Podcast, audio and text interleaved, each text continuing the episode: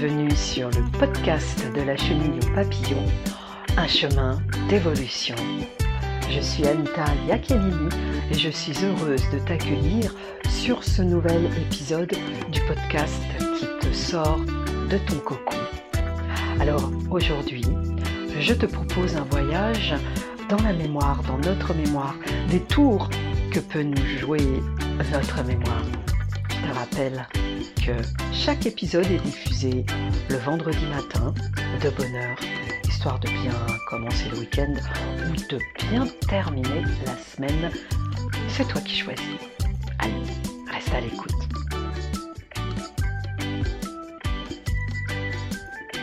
Écoute, je ne sais pas toi, mais moi il y a des fois où j'ai l'impression que je ne sais plus rien. Il y a des fois où je révise euh, certains concepts, certains enseignements, euh, je me pose des questions et où j'ai l'impression que c'est le flou, le brouillard total dans ma tête. Que j'ai beau chercher, que j'ai beau savoir que j'ai déjà rencontré la situation, la problématique, j'ai beau chercher, j'ai beau tourner, tourner et retourner dans ma tête, ça ne vient pas, je ne retrouve rien. Comme le, le trou noir ah, le brouillard, tu vois, cette espèce de truc. Euh, bah, tu n'y a rien. c'est même pas le vide. C'est que tu sais que c'est quelque part. Tu sais qu'il y a quelque chose. Tu sais que tu es déjà passé par là, que tu as déjà rencontré ça, mais ça ne vient pas. Alors, ça peut prendre des formes diverses. L'autre jour, j'étais euh, devant mon ordi je sais plus ce que je cherchais, mais c'est un truc simple, un truc que je fais machinalement. Ah si, ça y est, ça me revient. Attends, tu vas voir le truc débile. À sélectionner plusieurs messages dans ma boîte mail pour les supprimer. Le truc débile. Eh bien, j'avais l'impression que mon cerveau ne répondait pas. C'était une sensation étrange finalement, parce que tu vois, cette sensation que bah, T'as beau être aux commandes, et parce que tu es aux commandes, mais en face, il n'y a rien qui exécute tes demandes. Il n'y a rien qui répond aux ordres que tu viens de passer. Rien. Le néant total. Et là, je prends cet exemple parce que c'est vraiment un exemple frappant, quelque chose de tellement simple, quelque chose que je fais plusieurs fois par jour, supprimer plusieurs messages, tu vois, plusieurs mails de ma boîte email. Et d'un seul coup, rien. Alors je me souviens, j'étais en séjour, j'étais en Suisse. Bon, j'étais pas dans mon environnement, mais enfin tout de même. Et ça m'avait fait drôle et je m'étais dit, euh, bah, je verrai ça tout à l'heure, je verrai ça plus tard, parce que ça fonctionne pas là maintenant, mais ça fonctionnera plus tard. Et c'est ce qui s'est passé. Alors, je ne sais pas si c'est euh, une piste de sortie, une solution. En tous les cas, quand euh, ça ne vient pas sur le coup, après un, deux, trois essais, bah, peut-être euh, pas abandonner. Parce que cette notion d'abandonner, je ne pense pas qu'elle soit, enfin, elle n'est pas constructive. Mais par contre, si nous pensons, ok, je laisse de côté pour l'instant, j'y reviens tout à l'heure, c'est différent ça apporte quelque chose d'autre. Et c'est exactement ce que j'ai fait. Il s'agit ici d'un truc de rien du tout, tu vois, un détail. Mais par contre, pour d'autres, euh, d'autres choses, des fois, cette sensation de ne plus savoir, c'est assez étrange. Alors, je dis tout de suite, c'est, ce n'est absolument pas euh, relié à un début de maladie, de cette maladie à la mode qu'on appelle Alzheimer. Non, non, ça n'a rien à voir avec ça. C'est vraiment autre chose. J'en ai eu la confirmation parce que tu penses, j'ai posé la question. Non, c'est vraiment quelque chose qui est lié à, à notre cerveau. Celui que je prénomme affectueusement Bob de temps en temps ma boîte, ma boîte, ma boîte à outils. Cette boîte à outils qui est bien remplie. Alors, à quoi ça peut être dû? Cette sensation de ne plus rien savoir, de chercher la réponse et de ne plus rien savoir du tout. Eh bien, l'autre jour, je, discutais avec une amie. Elle me faisait part euh, d'une situation qui lui était arrivée, à savoir qu'elle avait participé à une fête et qu'en regardant la vidéo, une vidéo de cette fête, elle s'est vue euh, en train de parler, de chahuter, etc. Elle s'est vue faire ça, donc elle l'a fait, elle était là, mais elle n'en a absolument aucun souvenir. Alors que l'événement s'est passé il y a peu. On ne peut pas dire que le souvenir s'est effacé. On ne peut pas dire que la mémoire a effacé ce souvenir. C'était pratiquement le, lendemain ou le surlendemain, tu vois, en l'espace vraiment de très très peu de temps.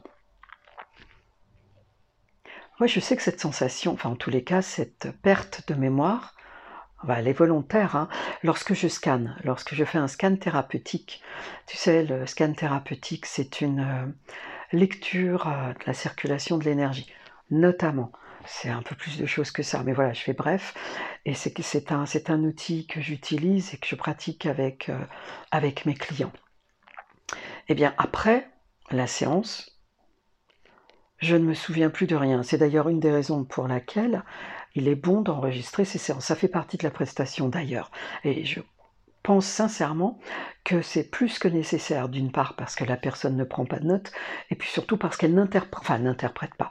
Euh, les prises de notes, on peut interpréter, on peut faire des raccourcis qui ne sont pas forcément parlants, mais surtout parce qu'elle ne rate rien et qu'elle peut réécouter dans son jus sa séance.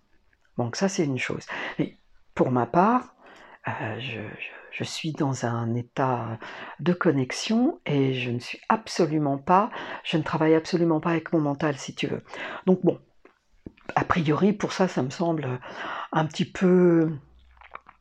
Enfin, je ne sais pas si on peut parler de logique, mais en tous les cas, ça ne me semble pas étonnant que je ne me souvienne pas de ce que je dis quelques heures après la séance. Ça, c'est un point. Mais pour revenir à ce que me disait cet ami par rapport à son absence mais alors total, mais c'est comme si c'était un trou noir, ça m'a fait penser euh, à ce qui se passe lorsque j'ai les deux derniers malaises euh, vagos, je pense qu'on dit ça, un malaise vagal, des, malaises vagos, ouais, ouais, ouais, on va dire ça comme ça, dont, le dernier date maintenant d'un petit moment, parce que c'était en 2017. J'ai eu la chance, si je puis dire, mais tu vas comprendre pourquoi je dis ça. J'ai eu la chance en fait d'avoir ce malaise alors que j'étais accompagnée d'une de mes filles. Pourquoi je dis que j'ai eu la chance? Bah Déjà parce que j'étais pas toute seule, hein, j'étais avec quelqu'un de confiance, en qui je pouvais avoir confiance, et surtout, surtout, surtout, j'étais avec quelqu'un qui pouvait me raconter après ce qui s'était passé, comment ça s'était passé. Parce que voilà, à partir du moment où je dis, oulala, je me sens partir, euh, si j'ai la chance d'avoir un siège, euh, quelque chose sur lequel je puisse m'asseoir à proximité, c'est cool. Si j'ai la deuxième énorme chance d'avoir plein, plein, plein de sucre à ta disposition, c'est encore plus cool. Mais si je n'ai pas ça, enfin, et si je sens que j'ai un petit peu trop tardé, tu vois, pour avaler euh, mes morceaux de sucre, bah, je me sens partir et là, ping, c'est direct. Je tombe dans les pommes et j'ai une perte de conscience j'ai pour moi une perte de conscience. C'est-à-dire que entre le moment où je perds euh, contact avec la réalité, où je tombe, dans tous les sens du terme d'ailleurs, et le moment où je me réveille, soit avec les pompiers, soit à l'hôpital, je ne me souviens absolument de rien, quelle que soit la durée de ce laps de temps. Donc la dernière fois que ça m'est arrivé, c'était à Dublin, en 2017. Euh, j'ai dû rester inconsciente. Enfin, pour moi, ma perte de conscience a bien duré, allez, deux heures et demie, trois heures, à peu près. Hein. Mais en tous les cas, dans les deux heures, ça, c'est sûr et certain. Donc, un laps de temps pendant lequel je ne sais absolument pas ce que je fais, je ne sais absolument pas ce que je dis, je ne sais plus où je suis, je ne sais pas ce qui m'arrive. Euh, tout peut m'arriver. Je suis à la merci de l'environnement, de mon environnement. Mais en plus, j'allais dire, quelle importance, puisque de toute façon, euh, je suis complètement inconsciente, je ne suis pas là. Et lorsque je me réveille, je n'ai absolument aucun souvenir de ce qui s'est produit. Je sais juste que je me suis sentie pas bien à tel moment, que je me suis sentie partir, et voilà, et c'est tout. Et après, je me souviens plus de rien. Cette année-là, euh, ma fille Megan me raconte ce qui s'est passé. Et c'est là où ça devient intéressant. Parce que comme je le disais précédemment, c'est pas, pas la première fois. Hein. Je tombais dans les pommes, j'étais déjà tombée, enfin j'avais déjà eu un malaise vagal avec perte de, perte de conscience. Je sais pas si on dit perte de conscience ou perte de connaissance. En tous les cas, ce trou noir. Mais je n'avais personne pour me dire ce qui s'était passé, puisque les gens qui m'avaient soutenu, ça je le signale au passage, je n'ai jamais été laissée euh, toute seule lorsque j'ai fait ce genre de, de, malaise. Quel que soit mon âge, hein, c'est pas parce qu'aujourd'hui j'ai un âge un petit peu plus avancé qu'apparemment je peux une menace, pas du tout ça. Parce que même lorsque j'étais plus jeune, euh, lorsque j'avais la vingtaine d'années, je n'ai jamais été livrée à moi-même et je veux le souligner parce que voilà, l'humanité est belle aussi dans ces moments-là. Les gens qui sont près de toi se montrent humains et t'apportent, euh, t'apportent leur secours. Ceci étant dit, je reviens à mon histoire. Mon histoire, donc la perte de connaissance. Alors j'ai demandé évidemment, quelques temps après, très très peu de temps après, j'ai demandé à Megan ce qui s'était passé. Et là, elle m'a raconté, elle m'a dit, bah, écoute, euh, t'es tombée, elle me dit au passage, excuse-moi si t'as mal à la tête, mais t'as pas eu le temps de t'asseoir, enfin, tu t'es assis sur le muret, tu t'as posé ta tête euh, bah, sur mon épaule et quand j'ai voulu t'allonger, parce que c'était pas une position euh, bah, possible et j'avais besoin de chercher du secours, quand j'ai voulu t'allonger, en fait, un corps inanimé est lourd et j'ai fait un petit peu euh, tomber ta, ta, tête sur le sol, enfin pas beaucoup, mais un petit peu. Bon, et c'est vrai que j'avais une bosse à l'arrière de la tête. Et elle me raconte que nous avons eu de la chance, j'ai eu de la chance, parce que très rapidement, bah, les gens sont venus et euh, il y a un, jeune homme qui était ambulancier ou aide-soignant, enfin bref, il était dans, dans le milieu médical, qui est venu euh, voir Megan, qui est venu me voir, qui m'a parlé, qui nous a proposé son aide. Et là, Megan me dit, tu as envoyé promener ce type, tu te rappelles pas? Alors là, aucun souvenir. dit, tu l'as envoyé promener en lui disant, quand on n'est pas fichu d'aligner euh, trois mots en français correctement, on s'abstient. L'ambulancier en question avait quelques notions de français, apparemment pas beaucoup, et il essayait de communiquer avec moi, puisque apparemment, bah, pour eux, je n'étais pas inconsciente. En tous les cas, je répondais. J'avais des parties, en tous les cas sur un plan cognitif, j'avais des parties de moi qui répondaient. Je n'étais pas euh, complètement partie. Elle me raconte ça. Ensuite, elle me dit, euh, c'était assez bizarre parce que quand les pompiers sont venus, ils t'ont posé des questions. Ils t'ont demandé si tu avais des enfants, tu as répondu non. J'ai trois enfants. Hein. L'aîné ayant à l'époque avait 26 euh, ans, oui c'est ça, j'avais j'avais 26, 23, 20 ans, j'avais largement le temps de me faire à l'idée que j'avais eu trois enfants quand même. Et puis bon, n'importe quel parent sait que c'est le genre de truc, euh, c'est l'événement, ce sont des événements dans nos vies. Donc comment oublier, enfin bref, c'est absolument pas plausible de ne pas se souvenir avoir des enfants lorsqu'on a toute sa tête. Donc il y avait ça. Euh, on m'a demandé si je savais où je me trouvais. J'ai répondu avec un aplomb extraordinaire. Bah, à Paris, alors que j'étais à Dublin depuis euh, deux jours. Hein. Bref, des, des, points comme ça. Et ma fille m'a dit c'est drôle parce que c'était vraiment une personnalité euh, pas sympa, quoi, autoritaire, désagréable, euh, pas sympa, pas, toi, quoi. Alors ça, ça m'a interpellée, évidemment. Le pépère là-haut qui apparemment avait vrillé ce jour-là, une fois les esprits, ses esprits, ses facultés revenus, évidemment, on se pose beaucoup de questions. Qu'est-ce qui se passe? Comment ça se fait? Que déjà d'une part, je n'ai absolument aucun souvenir de, ça, de ces scènes-là. Comment ça se fait que mon cerveau il a vrillé au point que je n'ai absolument aucun souvenir? Et puis surtout, comment se fait-il que je n'ai aucun souvenir, mais qu'apparemment il était, il était aux commandes? En tous les cas, il y avait une part de moi qui était aux commandes, pendant qu'une autre part de moi, celle que je connais, celle qui est toujours avec moi en tous les cas, habituellement, était je ne sais pas où. Tu vois ce que je veux dire? Quelque part, il y a quelque chose qui m'a fait un peu flipper, pour ne pas dire... Euh, ouais, enfin non, pas beaucoup flipper, parce que de toute façon, si tu veux, comme je ne suis pas consciente, je ça sert à rien de flipper rétroactivement, de toute façon, ça ne sert absolument à rien. Plutôt, cherchons à comprendre. Et c'est assez étrange de te dire que tu n'es pas là, mais que tu es là quand même, sous une forme, enfin sous une forme, avec, avec des caractéristiques, avec des caractéristiques de ta personnalité qui ne sont pas celles que tu présentes habituellement lorsque tu as euh, tous tes moyens. Et ça, ça m'interpelle parce que finalement, j'en reviens aussi un petit peu à cette question, mais qui suis-je réellement? Qui suis-je? Est-ce que je suis celle que je suis euh, bah, la plupart du temps, hein, on va dire, puisque un malaise vagal, ça dure pas longtemps, c'est vraiment un micro-épisode, un micro-événement dans ma vie, mais toutefois, qui je suis, est-ce que cette Anita-là qui se montre lorsque j'ai un malaise vagal, finalement elle se montre puisqu'il n'y a plus personne aux commandes Tu vois ce que je veux dire? Je suis pas là pour contrôler le truc. Elle s'exprime, elle peut entièrement s'exprimer comme elle le souhaite.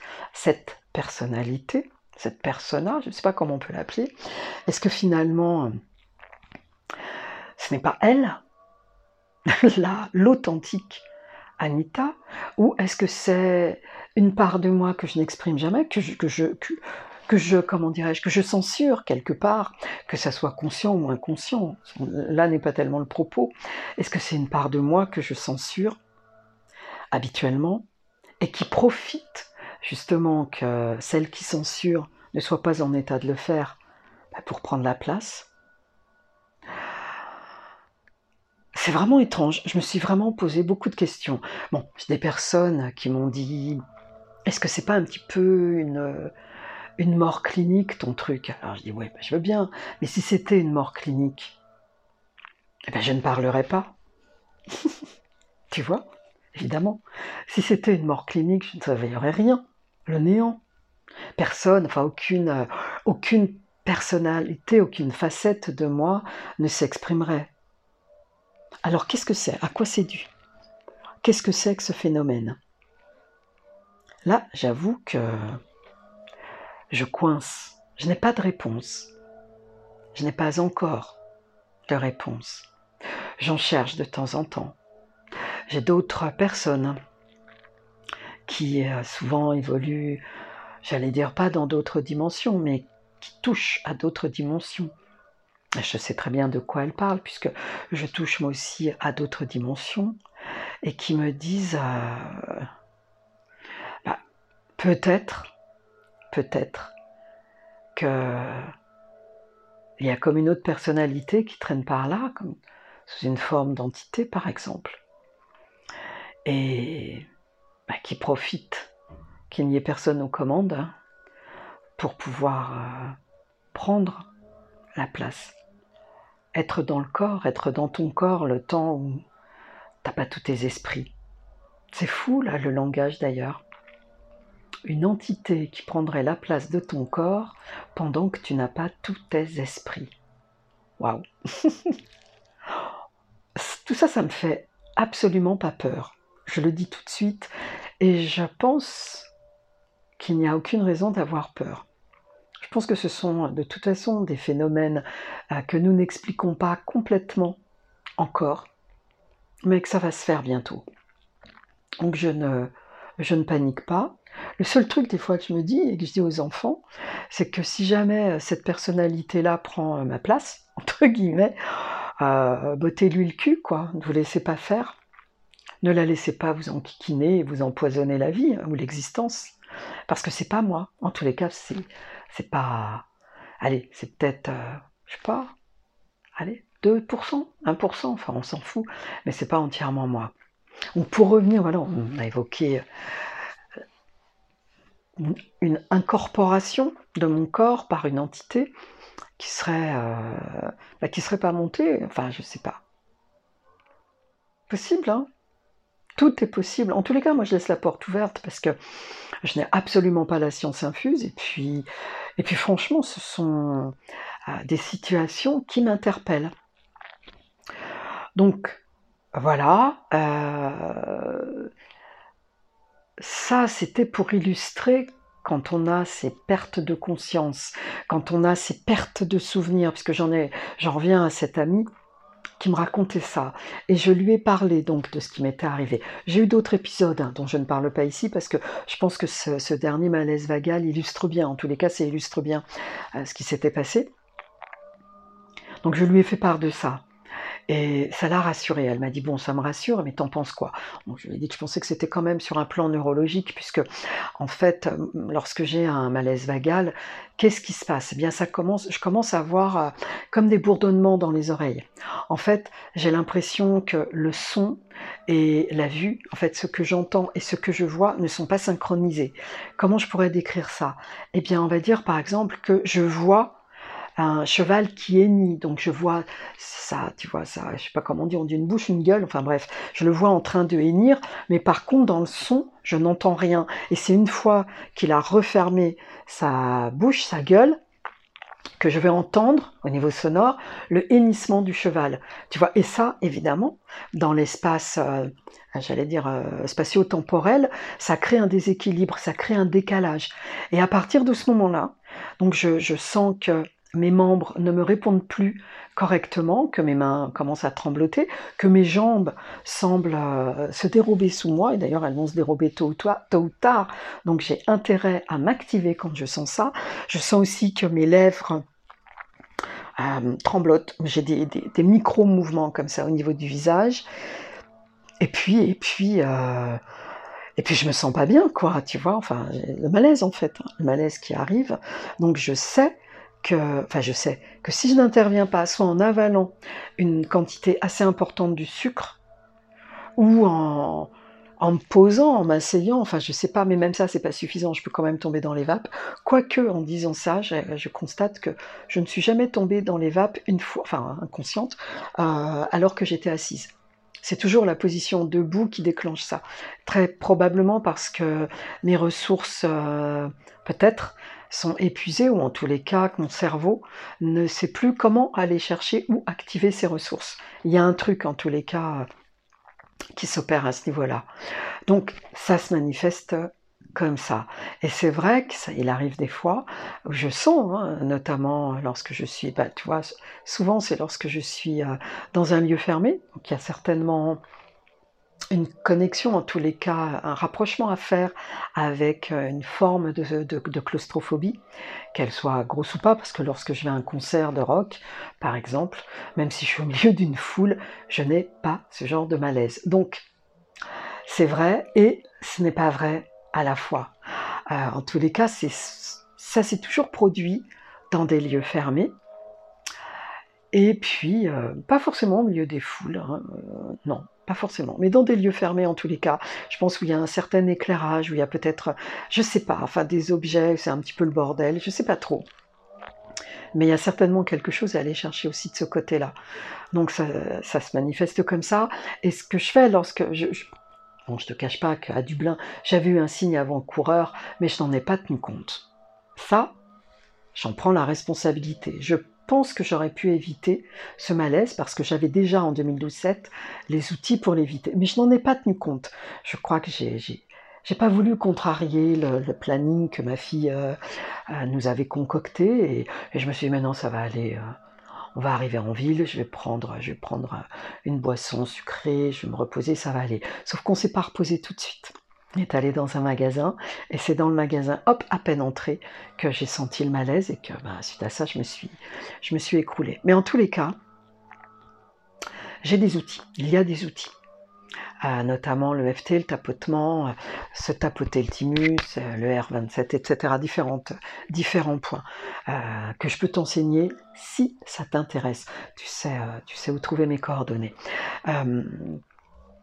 mais oui, c'est à la fois étrange et à la fois passionnant. La richesse de, bah, la richesse de, de, nous, de l'être humain, toutes ses facultés, toutes ses potentialités, parce que si, je prends cette, cette hypothèse, si je suis capable d'exprimer une part de moi, une part un peu plus sombre de moi, lorsque je suis dans cet état-là, ça veut dire d'une part que j'ai la ressource, je, suis en mesure, en tous les cas, d'aller chercher une ressource pour euh, une ressource cognitive pour mon corps, en fait, puisqu'apparemment je remuais, je parlais, j'entendais, je voyais, donc j'ai ces facultés-là qui fonctionnent, j'ai le moyen d'aller chercher ça, j'ai la ressource d'aller chercher ça, par peut-être on peut appeler ça mon pilote automatique. Alors peut-être que mon pilote automatique est, un, une emmerdeuse, désagréable, pète sec. Bah oui, peut-être. Mais ma foi, merci à ce pilote automatique dans ces moments-là, en tous les cas. merci. Désolé pour les gens que je, que je ne respecte pas, comme j'aimerais les respecter pendant ce moment-là. Hein. Mais en tous les cas, merci parce que ça me maintient, ça me maintient ici et maintenant c'est peut-être finalement pas le trou noir euh, complet. Va savoir pourquoi je m'en souviens pas au réveil. Ça, c'est encore une autre histoire, c'est une autre question. Mais quel potentiel ça ouvre en tous les cas? De se dire aussi, si j'extrapole, que lorsque mon mental, mon ego, mon petit moi, lorsque nous ne sommes plus aux commandes, eh bien, il y a un autre moi qui peut s'exprimer. Ouais, il y a un autre moi qui peut s'exprimer. Et ça, je trouve que ça ouvre à énormément de possibilités. Un potentiel illimité. Réellement illimité. Et puis, et puis je me dis, c'est juste top. Parce que quand je reviens, je me souviens de rien. c'est bien pratique, quelque part. C'est bien pratique puisque je peux difficilement souffrir ou me sentir coupable ou me avoir honte euh, de paroles que j'aurais pu prononcer, puisque je n'ai aucun souvenir de les avoir prononcées. Puisque ce n'est pas moi qui les ai prononcées, mais probablement un autre moi qui est venu squatter mon corps. Tu vois ce que je veux dire? Il y a quelque chose de finalement de salutaire là-dedans. Enfin, c'est comme ça que j'ai envie de regarder ce tableau et j'ai également euh, envie de... J'avais envie de partager ça par rapport aux souvenirs, par rapport à, la mémoire. Bon, c'est un cas particulier, celui de mon ami aussi. Donc, euh, je l'ai invité aussi à accepter, à accueillir cette, euh, absence de souvenirs, et puis peut-être à observer, peut-être que peu à peu ça va revenir. Alors elle me dit, je me fabrique des souvenirs en regardant la vidéo. Je comprends ce qu'elle dit. Personnellement, par rapport à ce que je viens de raconter euh, sur ce malaise vagal à Dublin, je ne me fabrique pas de souvenirs, je répète ce qui m'a été dit mais moi, je n'ai absolument aucun, pardon, aucun souvenir de ce moment-là. Absolument aucun. Pour moi, quand je dis le trou noir, c'est même pas juste de dire un trou noir parce que je n'étais pas dans un truc noir. Je ne me voyais pas dans un truc noir. Non. Non, non, je ne me voyais nulle part. C'est comme si je n'existais plus. Je peux même pas te dire que c'est comme si je m'observais, c'est comme si. Non, non, non. Non, j'étais nulle part. Je ne sais absolument pas où j'étais, mais j'étais nulle part, j'étais pas là. Voilà. Bon, après, le malaise vagal, mon corps est dans un état d'extrême fatigue. Mais vraiment, vraiment d'extrême fatigue. Je sens souvent mes muscles meurtris.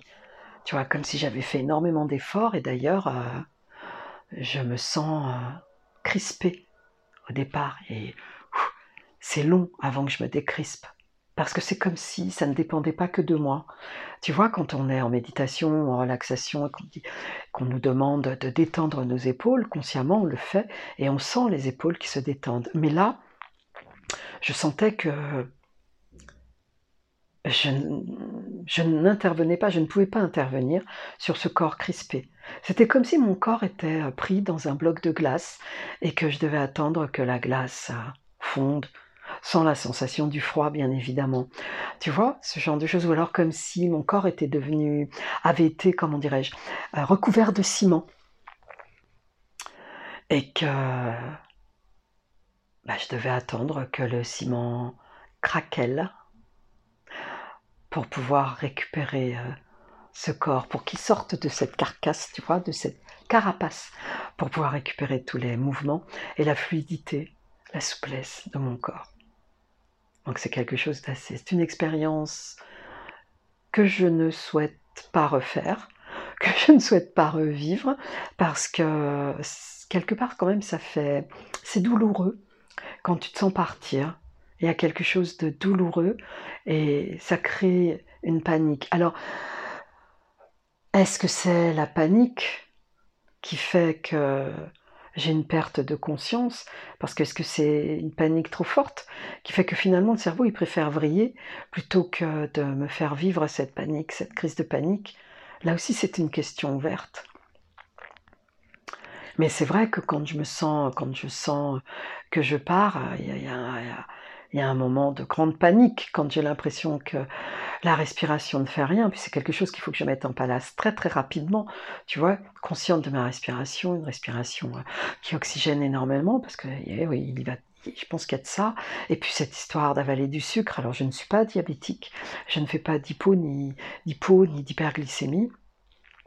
Bah, j'ai déjà, déjà arrivé à l'hôpital et on a pu me faire des examens poussés, encéphalo, électrocardiogramme, etc., etc., et, euh, et médicaux également. Donc, ça reste quelque part un mystère qui euh, sera probablement percé. Bon, j'espère sans que j'ai besoin de retomber, d'avoir une crise comme ça, parce que c'est pas comme je disais, c'est pas, pas du tout confortable. Mais c'est un enseignement. En tous les cas, je me dis que quitte à en vivre les désagréments, eh bien, essayons d'en voir ce qui peut être constructif, ce qui peut me permettre d'avancer. Alors, peut-être pas vraiment concret tout ce que je raconte là, mais euh, Là, je sens quand même quelque chose.